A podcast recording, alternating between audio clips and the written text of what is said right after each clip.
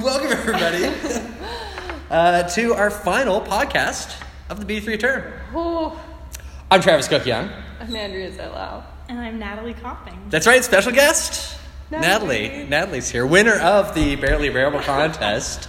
Uh, long time listener, first time uh, caster. So thank you very much. Well, thank you for having me. I Yeah. feel I'm one of the podcast's biggest fans. Oh, wow.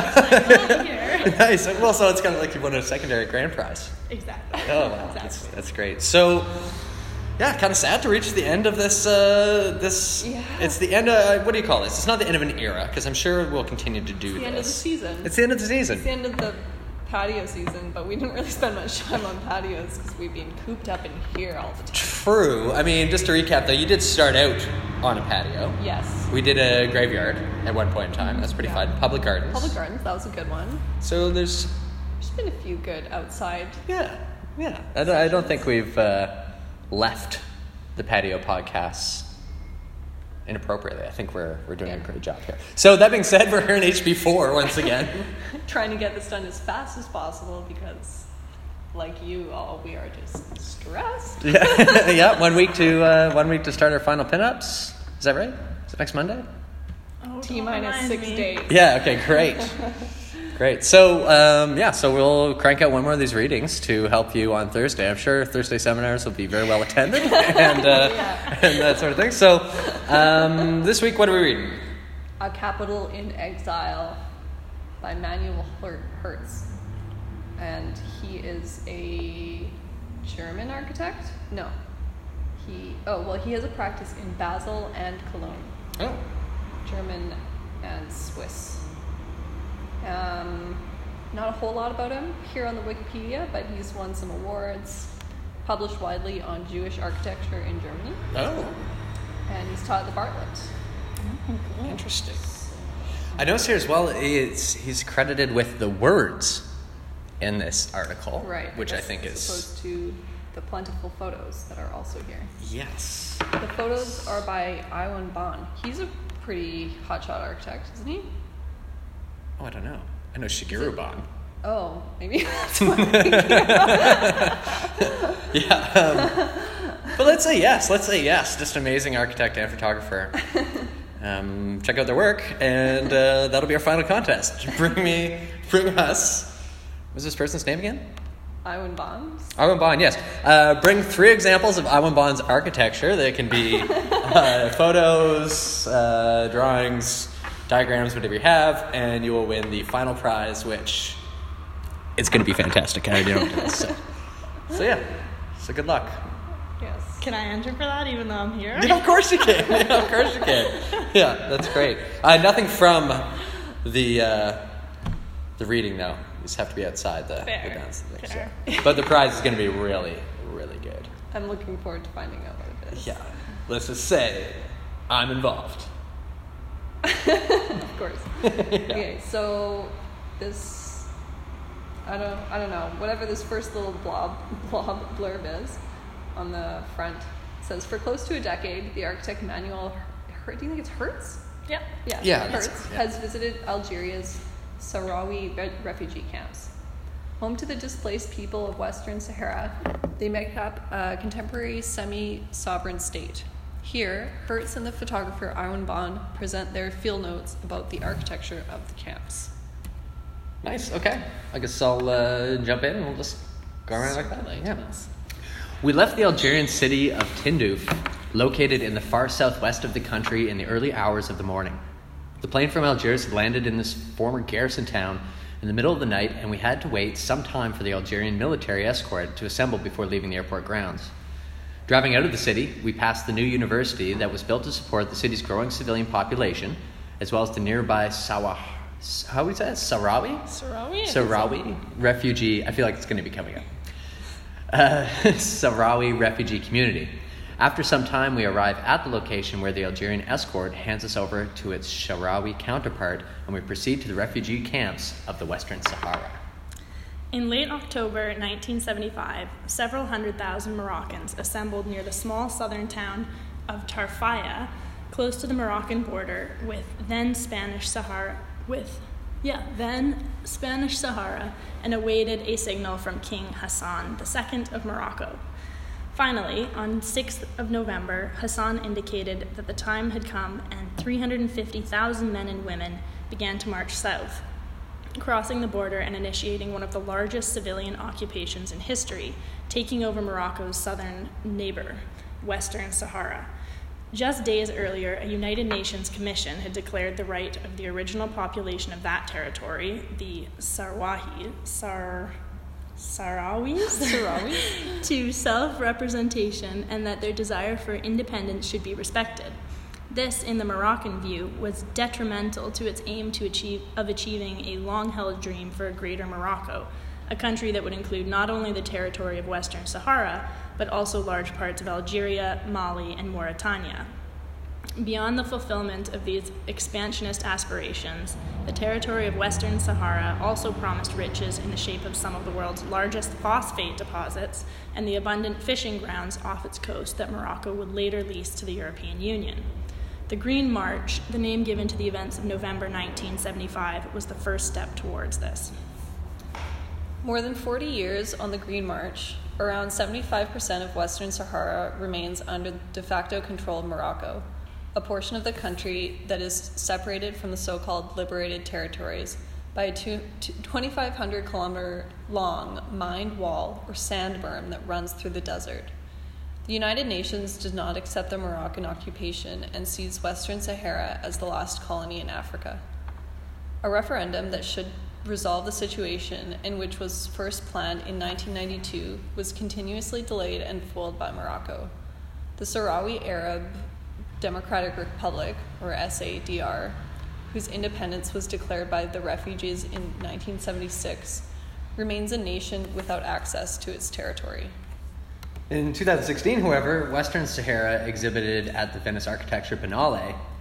Adopting the Biennale's typology of national pavilions, this presentation assumed and demanded full nationhood for Western Sahara. The pavilion exhibited a series of four carpets. Weaving is one of the few crafts practiced in the camps that were executed by the National Union of Sahrawi Women working with groups of Sahrawi weavers. These carpets represent four major themes of the spatial and architectural history of Sahrawi life. See, I knew Sahrawi was going to be hot. I knew it was coming up. I could just tell. Um, uh, sorry, yeah. So these carpets represent four major themes of the spatial and architectural history of Sahrawi life: a map of the region telling the story of the establishment of the camps, a depiction of the Sahrawi tradition of public buildings, a representation of daily life, and a carpet showing the camps as political spaces. Presented within the context of the Biennale, the Western Sahara Pavilion placed the Sahrawis in the center of worldwide architectural discourse for the first time. Beyond simply advocating nationhood, the Western Sahara Pavilion had also repositioned the architecture of Sahrawi refugees. Rather than examples of emergency architecture, these structures are spatial forms that deserve to be taken seriously on their own terms. Present in the Sahrawi camps is an architecture for a nation yet to come. And Oh, is it? me. It's me. Come on, Andrea. Entry to Camp Smara, one of the six Sawari camps, is via a checkpoint. This is familiar in the global landscape of refugee camps. Yet the Smara checkpoint differs in an important aspect from nearly all others worldwide. It is neither staffed by military personnel from the host nation, uh, in this case Algeria, nor by representatives of the UN High Commissioner for Refugees, UNHCR, as in elsewhere, as in elsewhere the case. Instead, it is run by the refugees themselves. The Swari refugee camp in the southwestern region of Algeria are some of the few such places in the world where refugees control access to their own settlements. Not merely an administrative detail, this model points to a more significant and also unique phenomenon the semi sovereignty that the Swari refugees have assumed and practice within the territory of their camps. So, a couple of photos here on the opposite page. Um, looks pretty hot there. Oh, yeah. Yeah, looks pretty hot. Um, the top photo is these both look kind of like checkpoints and things like that. Do you guys? Yeah, I Agree? think so. Yeah. But this poor man is standing in the shade of a very small little block of plaster. Yeah. yeah. It's like perfect size for him, though. You know what I mean? Yeah, and uh, he he can move around all day long. Yeah. Rotates around. it as Sleeps inside at night, Yeah. and uh, you've always got someone at the guardhouse. So You know it's hot. it actually says down at the bottom, a Sahrawi guard or Sahrawi guard sits in the shadow of the Camp Boujdour checkpoint. The entrance of the seat of the president in Sahrawi Administrative Center Camp Rabuni, below, reveals a building whose architecture employs a distinct symbolism. So it's actually pretty cool when you look through that, that lower photo there, this kind of uh, arches in the distance, as well as the arches of the checkpoints. It almost makes a facade all into itself of some sort. They love their arches, right? Oh, they The- do. The pointed arch. Right. Specifically. Right, arches and courtyards. Interesting. So next page, littered with photos here again. Oh, Wow. Yeah. so many photos. Yeah, it's pretty good. So looks like we've got yeah. What do we? Hmm. Lots of these small block kind of mud brick buildings looking a little run down. hmm Yeah, but fairly permanent for a refugee camp. Yeah. Oh, right. That's what we're looking at here. Is Yeah. the refugee camp. So that's actually pretty phenomenal. I wonder how close that is to the vernacular architecture versus when like FEMA or whatever comes in with all these kind of tents that are just Yeah. This I mean, uh, yeah, garbagey plastic thing. Super vernacular. Oh. There's even one, oh, a goat barn Yes, located on the edge of the camps. Yes, that that's kind of. I think that design there is indicative. Gives you a little preview of my, my B3. I was just gonna say like- that. I was gonna say it says Yeah. it's constructed as a bricolage. Good word. Yes. Of found objects. I was like, Travis, that's what you're doing for your model, isn't it? yeah, yeah. Love it. Nice. Okay. Cool. Continuing on. Continuing on. Um, oh, well, on the next page, the caption for the photo, there's a mom with a young girl. It says, The tent, signifying temporality, is a form of resistance. It employs a building typology to signal that the situation is not settled. Hmm. Also, there's so this is not a picture of a tent. This is, but there's yeah, there's sort of like a A little hidden mud, gem. a mud hut Hold on, and a concrete block. Oh yeah, hidden Let's- gem. Yeah, there's, there's a little hidden gem here. Okay, these things come along. Natalie, you're disqualified from the contest and then the contest because you're so good at these things. Fair. But um, somewhere, somewhere on page 86 in the text, there's something we're going to call the hidden gem. You'll know. When You'll you know what it is, yeah. Uh, come tell us about the hidden gem, and uh, you can qualify to win uh, entry for a secondary prize that's going to be valued at under a dollar. Fantastic. yeah. Okay. Anyway, so the hundreds of thousands of Moroccans who entered the country on the Green March initially did not stay long, but a military occupation of Western Sahara soon followed, prompting a guerrilla war between the well equipped Moroccan army and the poorly supplied Sahrawi soldiers. Simultaneously, Moorish, Mor- what is that? Mauritania. Mauritania. I was like, what is that word? Mauritania invaded from the south. Seeing their county, country being taken over, the non fighting portion of the Sahrawi population fled across the border into western Algeria. As Morocco had also indicated an interest in Algerian territory, the Sahrawis seemed natural allies with Algeria, which supported the refugees in their attempts to set up camp infrastructure by providing them with resources and aid. From the beginning, the Sahrawi camps had been self determining. The UNHCR was not involved in setting them up and still plays only a marginal role in their administration, mostly coordinating donations by the international community. Today, Camp Samara occupies an area of around 10 square kilometers and is inhabited roughly by 40,000 Sahrawi refugees. Once the other four residential refugee camps in Algeria are taken into consideration, uh, Dakhla, El Ayoun, I don't know.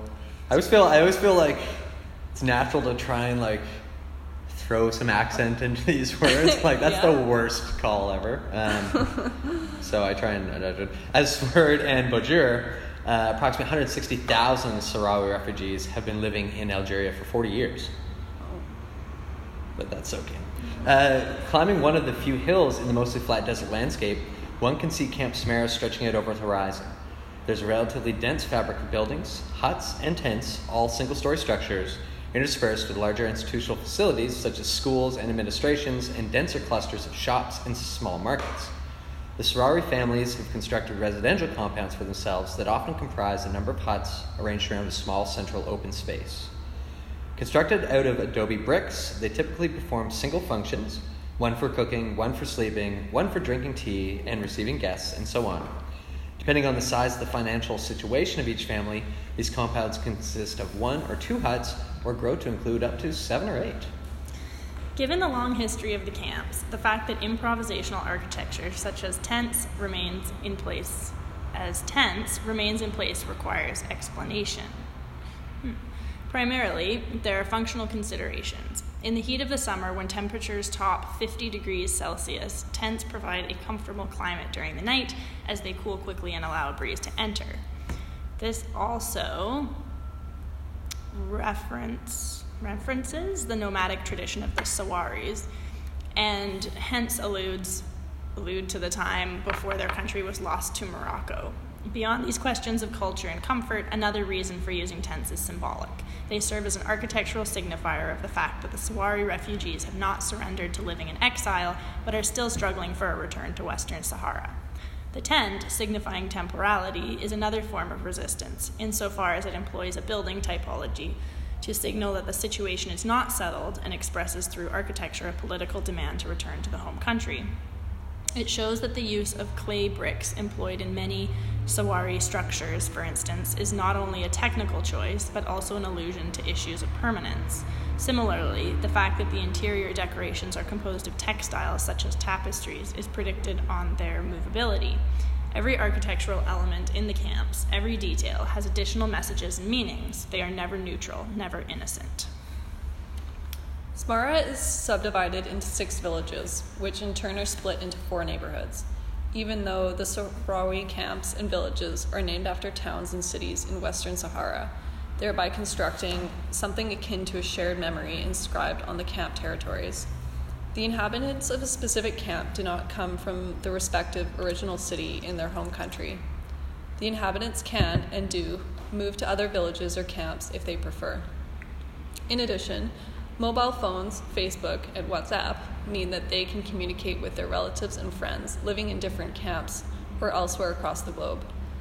As a consequence, original bonds based on a tribal structure have been replaced by a network that hybridizes, hybridizes traditional structures and hierarchies. The Western Sahara camp population has thus transformed into a contemporary and relatively cosmopolitan society. This is a process similar to that described by the anthropologist Liisa H. Malkki in her book Purity and Exile, an account of Hutu refugees dispossessed during the 1972 Burundian genocide, who subsequently lived in a township in Tanzania as opposed to a traditional refugee camp setting. Quote, Rather than defining themselves collectively as the Hutu refugees, they tended to seek ways of assimilating and of inhabiting multiple shifting identities. Those in town were creating not hero- heroized, Heroized. heroized oh, yeah, national identity, but rather a lively cosmopolitanism. It's very interesting, this idea of displacement and this refusal of accepting that this is where we are now. You know what I mean? Mm-hmm. And kind of going back. And so, like, one side of this that's that's crazy that it's been going on for 40 years to me that the you know that sort of thing and so at what point in time do you or like how many generations after this displacement does the ownership then go to this place you've been displaced to like i know essentially never right but there must be some sort of sense of belonging for people who've been born Yeah, in like- these places right it's like you know That's your hometown. Yeah. Is this refugee camp? Yeah. So, and I liked how people are still like it's called a refugee camp, but I think, um, you know, once you're wealthy enough to have eight of these houses within the refugee camp, it's more of like. I don't know, something there seems to be something a little bit more permanent to me when Yeah. you've made the choice to like be like camp rich or whatever. You know what I mean? Like I don't know. I think they mentioned earlier. They I think they did refer to it as a refugee settlement, and I Oh, wonder right, okay, yeah. at what Yeah, point though it's not a there's that shift where it's yeah it's no longer a camp, it's a settlement, Mm. and Um, you know, I mean, really, I think the only obvious um, difference is the permanence of the structures, and so that shift between kind of tents and shanty towns Hmm. to using like mud brick. But again, that could just be a climate related. Right, thing. or like, there's other- tectonic stereotomic, almost like Yeah. qualifying one as being permanent and one as being temporary. Yeah, so it's an interesting question. It is. So on the following pages here, we've got some lovely pictures of these settlements here and just kind of some of the structures, um, as well as the shops that exist here as well. Yeah, like this grocery store looks like, you know, it's a real grocery store. It's a real grocery store. I have to say, I really love all the blue and white. I know. It's quite nice. beautiful.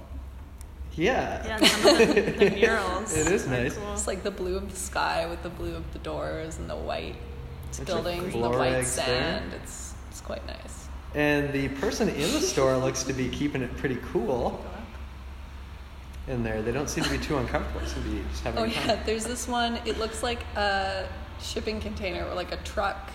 What do you call those? The big thing. Yeah, like a big 18 wheel, like a, yeah, this thing's still a container. right? Yeah, Yeah. but it has it has a painting. Oh, maybe this is the next Hidden gem. hidden gem. yeah. Okay, so there's a painting.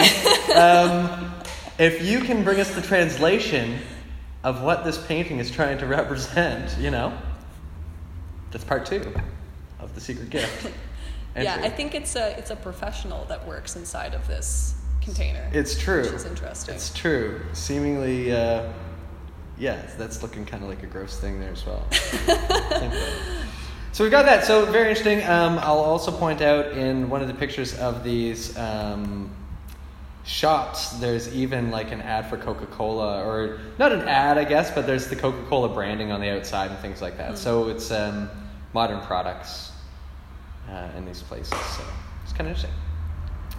Moving on. It? I think it's you. It is, yes. Um, each village in Samara is preserved by a school, a community center, and a market area where foodstuffs, clothing, tools, and small appliances can be bought, and mobile phones can be topped up. Each of the uh, Sahrawi camps also features a hospital and a maternity clinic. School attendance is compulsory and free for all children and young adults. The level of education is comparatively high, with literacy estimated at 90%. By contrast, UNICEF, estimates that adult literacy in Morocco stands at just the 67%. So, that's, uh, that's a pretty good case for education in these places. Uh, in addition, the health system, managed and implemented by the Sahrawis themselves, is well developed. Uh, conversations with local Sahrawi doctors point to a life expectancy higher than 70 years, which is the average life in Morocco and Algeria. Uh, all the same, this does not mean that living in the camps is easy. Most families are dependent on food aid. The World Food Program provides 125,000 basic dry food rations per month. Furthermore, heavy flooding in 2015 damaged 17,000 houses and 60% of the community infrastructure, which has to be painstakingly rebuilt. The camp schools, clinics, and community centers do not only perform a utilitarian function, but have also developed into social spaces, meeting points where people come together to play, enjoy, talk, and exchange. Their architecture is remarkable. Valencia School, named after the city that funded it, in Smara has an asymmetrical triangular floor plan with rounded corners. In an unusual uh, it is an unusual shape, but one that has the benefit of preventing sand from piling up along its sides. The school is a conglomeration of several buildings consisting of classrooms, utility rooms, and an open air auditorium, all arranged around a central courtyard that is used for communal events, sports, and recreation. A group of rooms at one of the rounded corners features domed ceilings, while the classrooms alongside the long edges of the triangle have a pitched roof. The architecture is surprisingly rich, with varying interior and exterior spaces that have their own distinct qualities. Together, they make a fascinating whole that is neither traditional nor generic modern, but is highly specific to the location. While Valencia's school was originally located off center from its camp neighborhood, it has now attracted new family compounds that have been erected in its vicinity. This is a dynamic, fami- a dyna- dynamic familiar from any contemporary city. Good schools act as engines of urban development, drawing families to them. Through such transformations, the camps have become repositories for the Sahrawis' efforts to carve out their own spaces in exile and to tell the story of how the refugees used the camps as spaces of emancipation.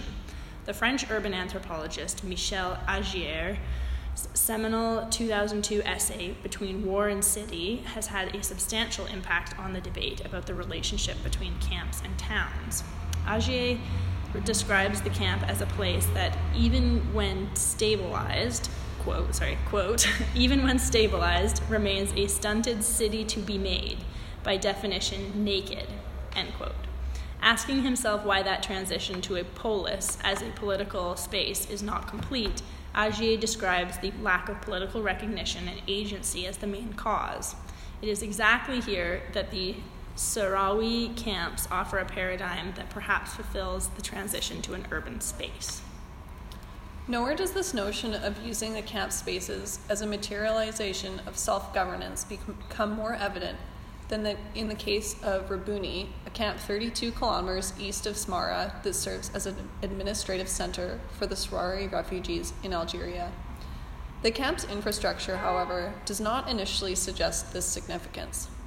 The center of Rabuni is marked by a large parking lot come bus stand, which is surrounded by a myriad car repair businesses, improvised petrol stations, and shops selling everything from groceries to clothes to building materials. The service stations look as if they have, they have accumulated the leftovers and spare parts of enough vehicles and other paraphernalia to begin to take on a life of their own. The vehicles, mostly aging Land Rovers from the 1950s and 60s, have seen so many repairs that they seem like moving, or depending on the state of decay, immobile bricolage. On top of this, the hot desert wind covers everything in a fine layer of sand. North of this area of Rabuni, however, lies a large compound enclosed with a giraffe patterned wall. I was just wondering what that photo was. yeah, I, I, actually read it as giraffe powered at the beginning. Whoa, what a wall. Uh, the Ministry of Defense of the Sahrawi government. Oh, sorry, okay. So the wall is for the Ministry of Defense of the Sahrawi government. Uh, this is not the only governmental institution in Rabuni. In fact, the urban landscape is dotted with all the ministries that also make up any other national government of recognized nation states. As with the other structures in the camps, all of these institutions are single floor compounds, albeit built out of cement bricks and covered in cement plaster to withstand the very rare but very heavy rains and frequent sandstorms. Now we had some pictures there, but did I like skip over? Does that make sense? You did skip over. Can we talk about the pictures? Sure. Yeah, yeah, yeah. Yeah. Let's Yeah. talk about them. Yeah, so this They're giraffe wall, you guys. Yeah. I don't know Cool. if it's just painted or if it, it looks like a some kind of mosaic, except that the pieces are huge, They're kind of thing. They're not. Okay. Never mind. what? okay. I wonder how they make that. Yeah, I don't know. Like, would it be done as mosaic? Or, you know, be cool is if you could just put the, um, like, you could paint them with that sort of fireable paint that you use in pottery making, and that'd be so hot there that they would Yeah, actually just it fire. just- it Oh, with like glaze itself. Yeah. yeah, exactly. That'd be cool. That would be. What else have we got? We've got a picture of it looks like a hospital. It'd be great if the giraffe wall was painted by giraffes. You know what I mean? How elephants can paint stuff. Yes. Sorry, but just had to ask. Um, yeah, so this looks like the hospital here. Urgent medical attention.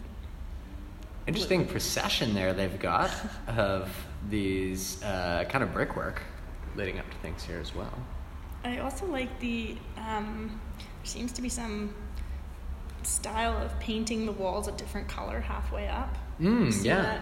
There, it's blue halfway up until halfway up the wall inside, and then on the outside, there's two shades of Right. brown, like and then there's another one that's gray at the bottom, and then brown. And again, blue matches the sky. Ooh. Oh, the blue. I love it. I love it as well. Yeah. Um, interesting. Just comment there too. How schools seem to be the hubs of these communities. They were saying like these good schools Yeah. start these good places, stuff like that. Interesting to think that we go back to thinking schools being built like prisons. Like, are prisons really the center of communities? Is that the idea? Like, No. Spices. I don't. I don't think that's the idea. No. Okay, where are we here? We are. I'm. I was in the middle of reading here. Sorry, everybody. Had to go over those pictures. I love them. I'll start at the top of the next page. Okay. Um, oh, but there's more pictures here. Um, so we'll talk about those really quick. It looks like quite this rebuilding effort going on here. Um, falling torrential rains in autumn 2015. So yeah, so pick it up with there with very rare but very heavy rains like those in 2015 and frequent sandstorms. Being single story, these buildings occupy large swaths of ground. Their low profile does not allow for any grand symbolic gestures, and in general, they are relatively unpretentious and functional. Nevertheless, a certain unconventionality marks their appearance.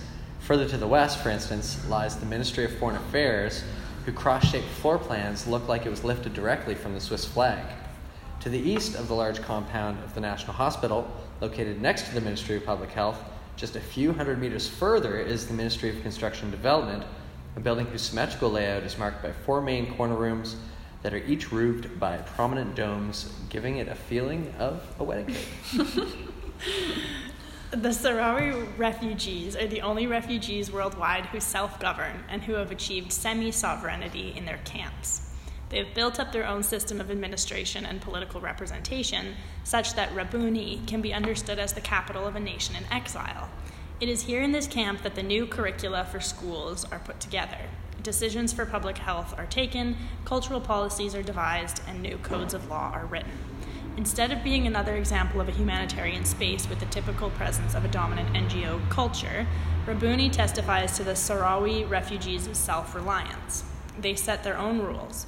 With Rabuni, the camps are consciously used by the Sahrawis as a political project, and through them, they are developing expertise in running a country. Though still in exile, they are using their time in the camps to prepare themselves for the nation to come. In this sense, the Sahrawi refugees add complexity to a distinction set up by the Italian philosopher, philosopher Giorgio Agamben in his 1993 text Beyond Human Rights, in which the figure of the refugee was deployed to argue that when we speak of human rights, we actually speak of citizens' rights, precisely, quote, precisely the figure that should have embodied human rights more than any other, namely the refugee, marks the instead the radical crisis of the concept, noted Agamben. Uh, another quote In the system of the nation state, he continued, so called sacred and inalienable human rights are revealed to be without any protection, precisely when it is no longer possible to conceive of them as rights of the citizen of a state. End quote. In Rabuni, however, the categories of citizen and refugee seem to draw closer together. Beyond its political dimension, Rabuni introduces something we typically do not consider when thinking about refugee camps everyday life. In the morning, hundreds of ministry employees arrive to work, having traveled the 10 kilometers or so from the residential camps, such as Boujdour, by either public bus or with one of the private taxis that offer their services for a few dinar. People work in their offices, go for lunch over midday, and in the evening return home, again by bus or taxi. This ordinary routine, shared by billions worldwide, is significant precisely because it is quotidian. We imagine refugee camps to be places of extremes, settlements that are constructed to save lives, sites that are mainly about providing enough food and water to ensure survival and possibly prevent suffering, facilities intended to put dispossessed people out of the line of fire. In our imagination, the everyday has no place there. The exceptional quality of the camp is acknowledged by the UNHCR, whose 2014 policy on alternatives to camps states that uh, states that camps are meant to be of temporary use and should only be employed as a measure of last resort. The philosopher Adi Ophir, however, shows in his 2011 essay, The Politics of Catastrophization, that representing an exceptional situation solely within the frame of suffering and violence is not only one of personal bias, but carries a distinct agenda. Quote, Declaring a state of emergency has always pre- presupposed some sense of catastrophization, false, imagery, imaginary, virtual, sincere, or realistic. and should be understood in its context. End quote. The Sahrawi camps, by contrast, show us not only that these mundane activities of everyday life exist in refugee settlements, but also how important they are. Refugee camps are regularly conceived of and described as spaces of exception. In Agamben's 1995 book, Homo Sacer, Homo Sacer? Sacer? Sacer? Homo sacer? I don't know. Sovereign Power and Bare Life, he writes, quote, The camp is, mission, the structure in which the state of exception, the possibility of deciding on which found sovereign power is realized normally. This is why in the camp, the quaes, Quaestio? Oh my goodness. Practice your Latin here. yeah, Quaestionis is. if we, yeah, like more accents inappropriate. Uh, if we look carefully, no longer strictly distinguishable from the Quaestio Facti, and in this sense, every question concerning the legality or illegality of what happened there simply makes no sense. The camp is a hybrid of law and fact in which two terms have become indistinguishable. End quote. Agamben is, at least initially, specifically discussing the concentration camps of Nazi Germany, spaces that demonstrated their inmates' reduction to bare life clearly and violently. However, he moves on to identify this logic of power and other spatial manifestations of control. Quote, the camp of as dislocating localization is the hidden matrix of the politics in which we are still living, and it's this structure of the camp that we must learn to recognize in all its metamorphosis into the zones of d'attente mm-hmm. of our airports and certain outskirts of our cities. End quote. Agamben's argument has had a profound influence upon architectural and urbanistic discourse. Camps are seen as spaces of ultimate control, where the movement of people is restricted, where personal development and freedom of expression is restrained, and where political engagement by the population is prohibited. Camps are viewed as not only homogenous in their bareness, but homogenizing in the way in which they reduce their inhabitants to their base, basic physical needs. Whereas the city is understood to be a cosmopolitan space of heteroge- heterogeneity uh, that uplifts, allows for a multitude of connections, enables political engagement, and lets its citizens create new and multiple identities, the camp is a space of waiting that reduces interactions and works against difference. Camps are seen as the antithesis of the city and of urban space. The problem with this position is that it has been it, it has the nature of a self-fulfilling prophecy. It reduces refugees to passive recipients of aid and prevents spaces of emancipation or cosmopolitanism from developing in camps by permanently inscribing the notion of emergency into the camp fabric.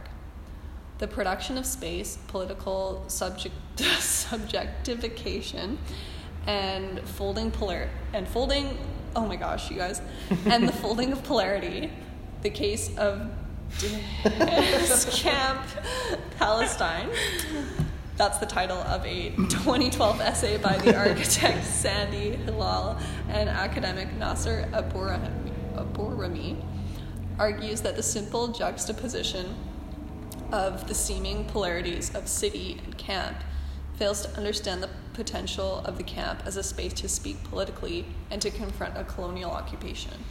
Quote, the point then is not to think of refugees as existing in a static in between, as stuck in liminal tension between antinomies or irreconcilable dichotomies, but to recognize them as acting and speaking politically at a series of intersections between inside and outside. In contrast to the dominant notion of the camp as the antithesis of the city, and in the spirit of Hilal and Abourahme's argument, the case study of the Sahrawi settlements gives us evidence that a completely different kind of settlement can exist. The Sahrawi camps are places in which inhabitants are in charge of their lives, at least to the extent possible during the occupation of their home country.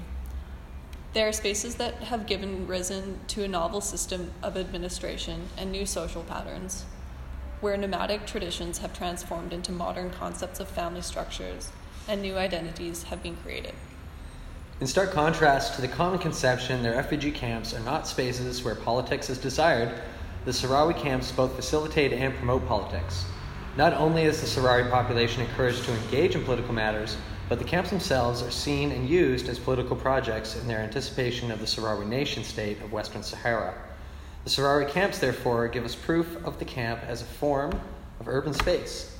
At a time when areas of control and surveillance are multiplying in our cities, where gated communities and corporate compounds encroach more and more on public and political interaction, the opposition of the urban condition to camp spaces becomes less valid. Perhaps the Sahrawi camps might even represent a spatial quality that is more urban than many cities. And End. End. uh, which is so true. It's interesting to learn about these things when, and I am absolutely guilty of what they're talking about at uh, at kind of in the closing of this reading. When I think of refugee camp, when I think of camp, well, you're more familiar with my desires about camping. camping in general is kind of a bad word for me, but. Um, but yeah, no, I, I just always assumed that there were these horrible places that are just like at the very edge of existence, and uh, and they're as temporal as they can possibly be, you know. But it seems like this one's been further established by the people's desire to thrive and, and not give up on this original idea of receiving, like going back, of returning, you know. Yeah, I do kind of question though whether like will they ever get to go back to Right? Is there a back? Is there a back to actually go to? Yeah. become a happy place. I don't know. Yeah, to find out. it's a tough one, and I think um, something that's interesting about this is, you know, we're saying here's one group of refugees who've become pretty established in where they're at, so they've formed a more permanent settlement um, out of necessity.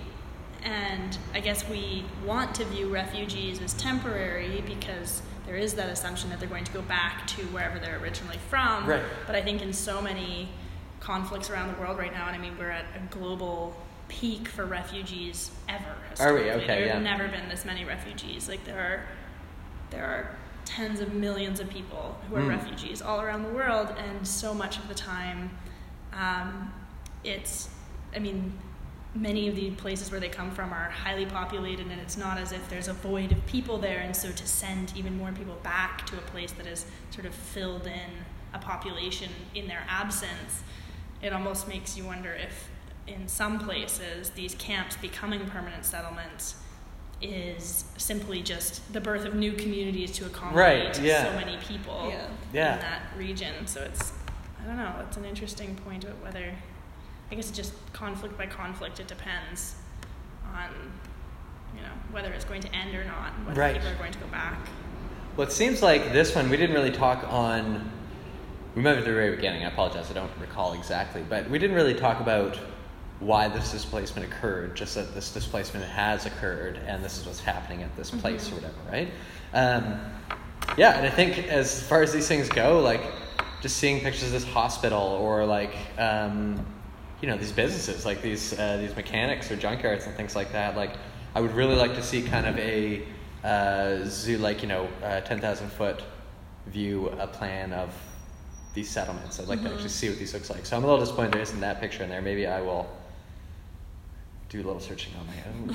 Check that out. Maybe you should just draw the plan for us. Yeah, you know what? I'll. With, Uh, with all that spare time you have. maybe that's gonna be the prize. Just do a little Nolli map of the. Yeah, I'll do a Nolli map in public and private. Yeah. Um, but in either case, uh, this reading really surprised me to consider all of this um, infrastructure and everything still in a camp type settlement, not necessarily in a permanent town settlement. Mm-hmm. and that, and I guess the refugee status really relates back to the people's feelings of this not being their actual home. Yeah. Yeah. So it's kind of neat. One thing I would just point out that I think is really interesting is to think about at what point does a settlement um, become permanent enough to have architecture? Because I think a lot of the time we think of architecture as being a fairly permanent thing that you would not necessarily put up in somewhere where people in a campsite that you're then going Sure, to move. right, and so yeah. it begs that question of you know how long is long enough that people have been there that they deserve to have these sort of more permanent facilities and and quality architecture to support their community. Right, and even not even just like considering where they can have them, but considering the ones that are there already as being permanent, Mhm. even if they were intended on being temporary. It's good reading this week. I like this Yeah, one. It's kind of a neat Yeah. wrap up too to give it more of a global, like a global you know, bring up a global issue, and talk Yeah. about architecture relates to that. I like it. So, anything else for our final podcast of B three? There you go. It's Sure. been a it's been a real treat. It has been. Thank you uh, to listeners like yourself, Natalie. Yeah. We've enjoyed doing this bad boy, and uh, it's definitely not over. It's just Yeah, the end of a season, not the end of an stay era. There's- Stay tuned, yeah. Might have some some special episodes coming up. for you Yes, guys. yeah, because I mean, realistically, we're looking at B5 to return for any sort of history stuff. Um, but uh, yeah, I'm sure if anything comes up over our free lab time, we'll post it up in the academy and uh, yeah, get to enjoy it. All those things. So until then, I'm Travis Cook Young. I'm Andrea Zitlau. I'm Natalie Copping. Thank you so much for listening. Oh, I forgot to record. I am. I am.